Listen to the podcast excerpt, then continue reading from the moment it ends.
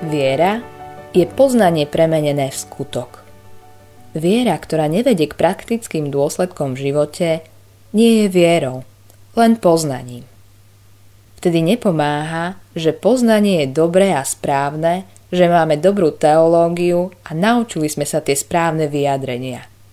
Viera je niečo viac než naučená vedomosť a náboženská tradícia. Viera je život v blízkom spoločenstve s našim spasiteľom a pánom Ježišom Kristom. Viera totiž nie je naše úsilie, niečo, čo sa nám musí podariť. Evangelium je ponuka pomoci práve človeku, ktorému sa nedarí. Viera je z počutia. Nachýlte uši a poďte ku mne. Poslúchajte a budete žiť. Izaiáš 55. kapitola 3. verš Hľadajte hospodina, kým sa dáva nájsť. Vzývajte ho, kým je blízko. Izaiáš 55. kapitola 6. verš Po prvom páde do hriechu máme my ľudia tendenciu hľadať odpovede niekde ďaleko, namiesto toho, aby sme ich hľadali práve tam, kde sme. Naša nespokojná konzumná spoločnosť nám zaslepuje zrak a nevidíme, že Boh je blízko. Pavol Grékom na Aeropágu hovorí, aby hľadali Boha, či by ho azda nenahmatali a nenašli. Veď on predsa nie je ďaleko od nikoho z nás. Skutky Apoštolov, 17. kapitola, 27. verš. Keď sme ľahostajní voči Bohu a na prvom mieste je všetko ostatné, začíname byť nespokojní. Srdce je prázdne a život bez zmyslu. Aj radosť a nádej sú preč. Nedostatok nádeje dusí život. Keď nemáme čas myslieť na Boha, naše myšlienky blúdia mnohými smermi. Vtedy je Boh tak vzdialený a všetko to viditeľné tak blízko. Ročná pauza od všetkého kázania, seminárov a vzdelávania a viac času na rodinu a priateľov mi pomohla zachrániť život. Čas na štúdium Biblie bez toho, aby z toho musela byť kázeň alebo seminár, mi veľmi pomohol.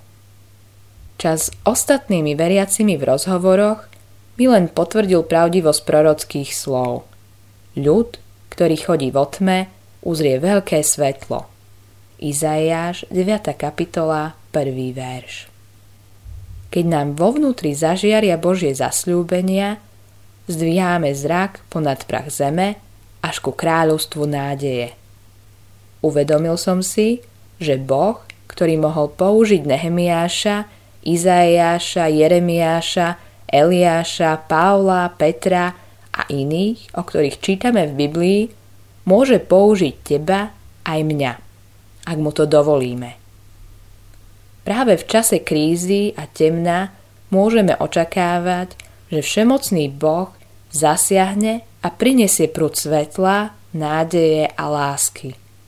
Modlím sa, aby si mohol zažiť, že keď je tvoj život v temnote, zažiaria nad tebou lúče Božieho svetla. Dovoľ Bohu, ktorému je všetko možné, aby zasiahol. Keď hľadáme Boha čítaním písma, modlitbami a rozhovormi s priateľmi, tak sa náš život premieňa. Učeníci na ceste do Emaus to vyjadrili slovami. Či nehorelo v nás srdce, keď nám hovoril cestou a vysvetľoval písma? Evangelium podľa Lukáša, 24. kapitola, 32. verš. Pri hľadaní Boha a jeho slova naše srdce horí, ale mení sa, keď je v ňom zapálená nádej a vidí perspektívu väčšnosti. Apoštol Peter to vyjadruje takto. Tým pevnejšie je prorocké slovo, ktoré máme. Dobre robíte, že pozorne hľadíte naň ako na svietcu, ktorá svieti v tme, kým nesvitne a nevíde vám zornička v srdciach. Druhý list Petra, 1. kapitola, 19. verš. Peter nám tým chce niečo povedať. Je niečo, čo musíme vedieť a týka sa to Božieho slova. Prorocké slovo, ktoré máme, je hodnoverné. Naplnilo sa príchodom, smrťou a vzkriesením Krista. Peter hovorí, my sme to na vlastné oči videli, preto je to prorocké slovo také pevné. Ježiš hovorí, nebo a zem sa pominú, ale moje slová sa nikdy nepominú. Evangelium podľa Matúša, 24. kapitola, 35. verš. Modli sa, nech ťa Boh posilní, pomáha ti a chráni ťa v blízkom vnútornom spoločenstve s ním, aby keď začnú viať temné vetry ducha tohto sveta, zostal si stáť až do dňa, keď sa ranné svetlo rozžiari tvojom vnútri. Záchrana spočíva v tichu a štúdiu Božieho slova. Vyhľadávaj spoločenstvo Božieho ľudu a duchovné rozhovory s priateľmi. Pomáhajme si navzájom na ceste.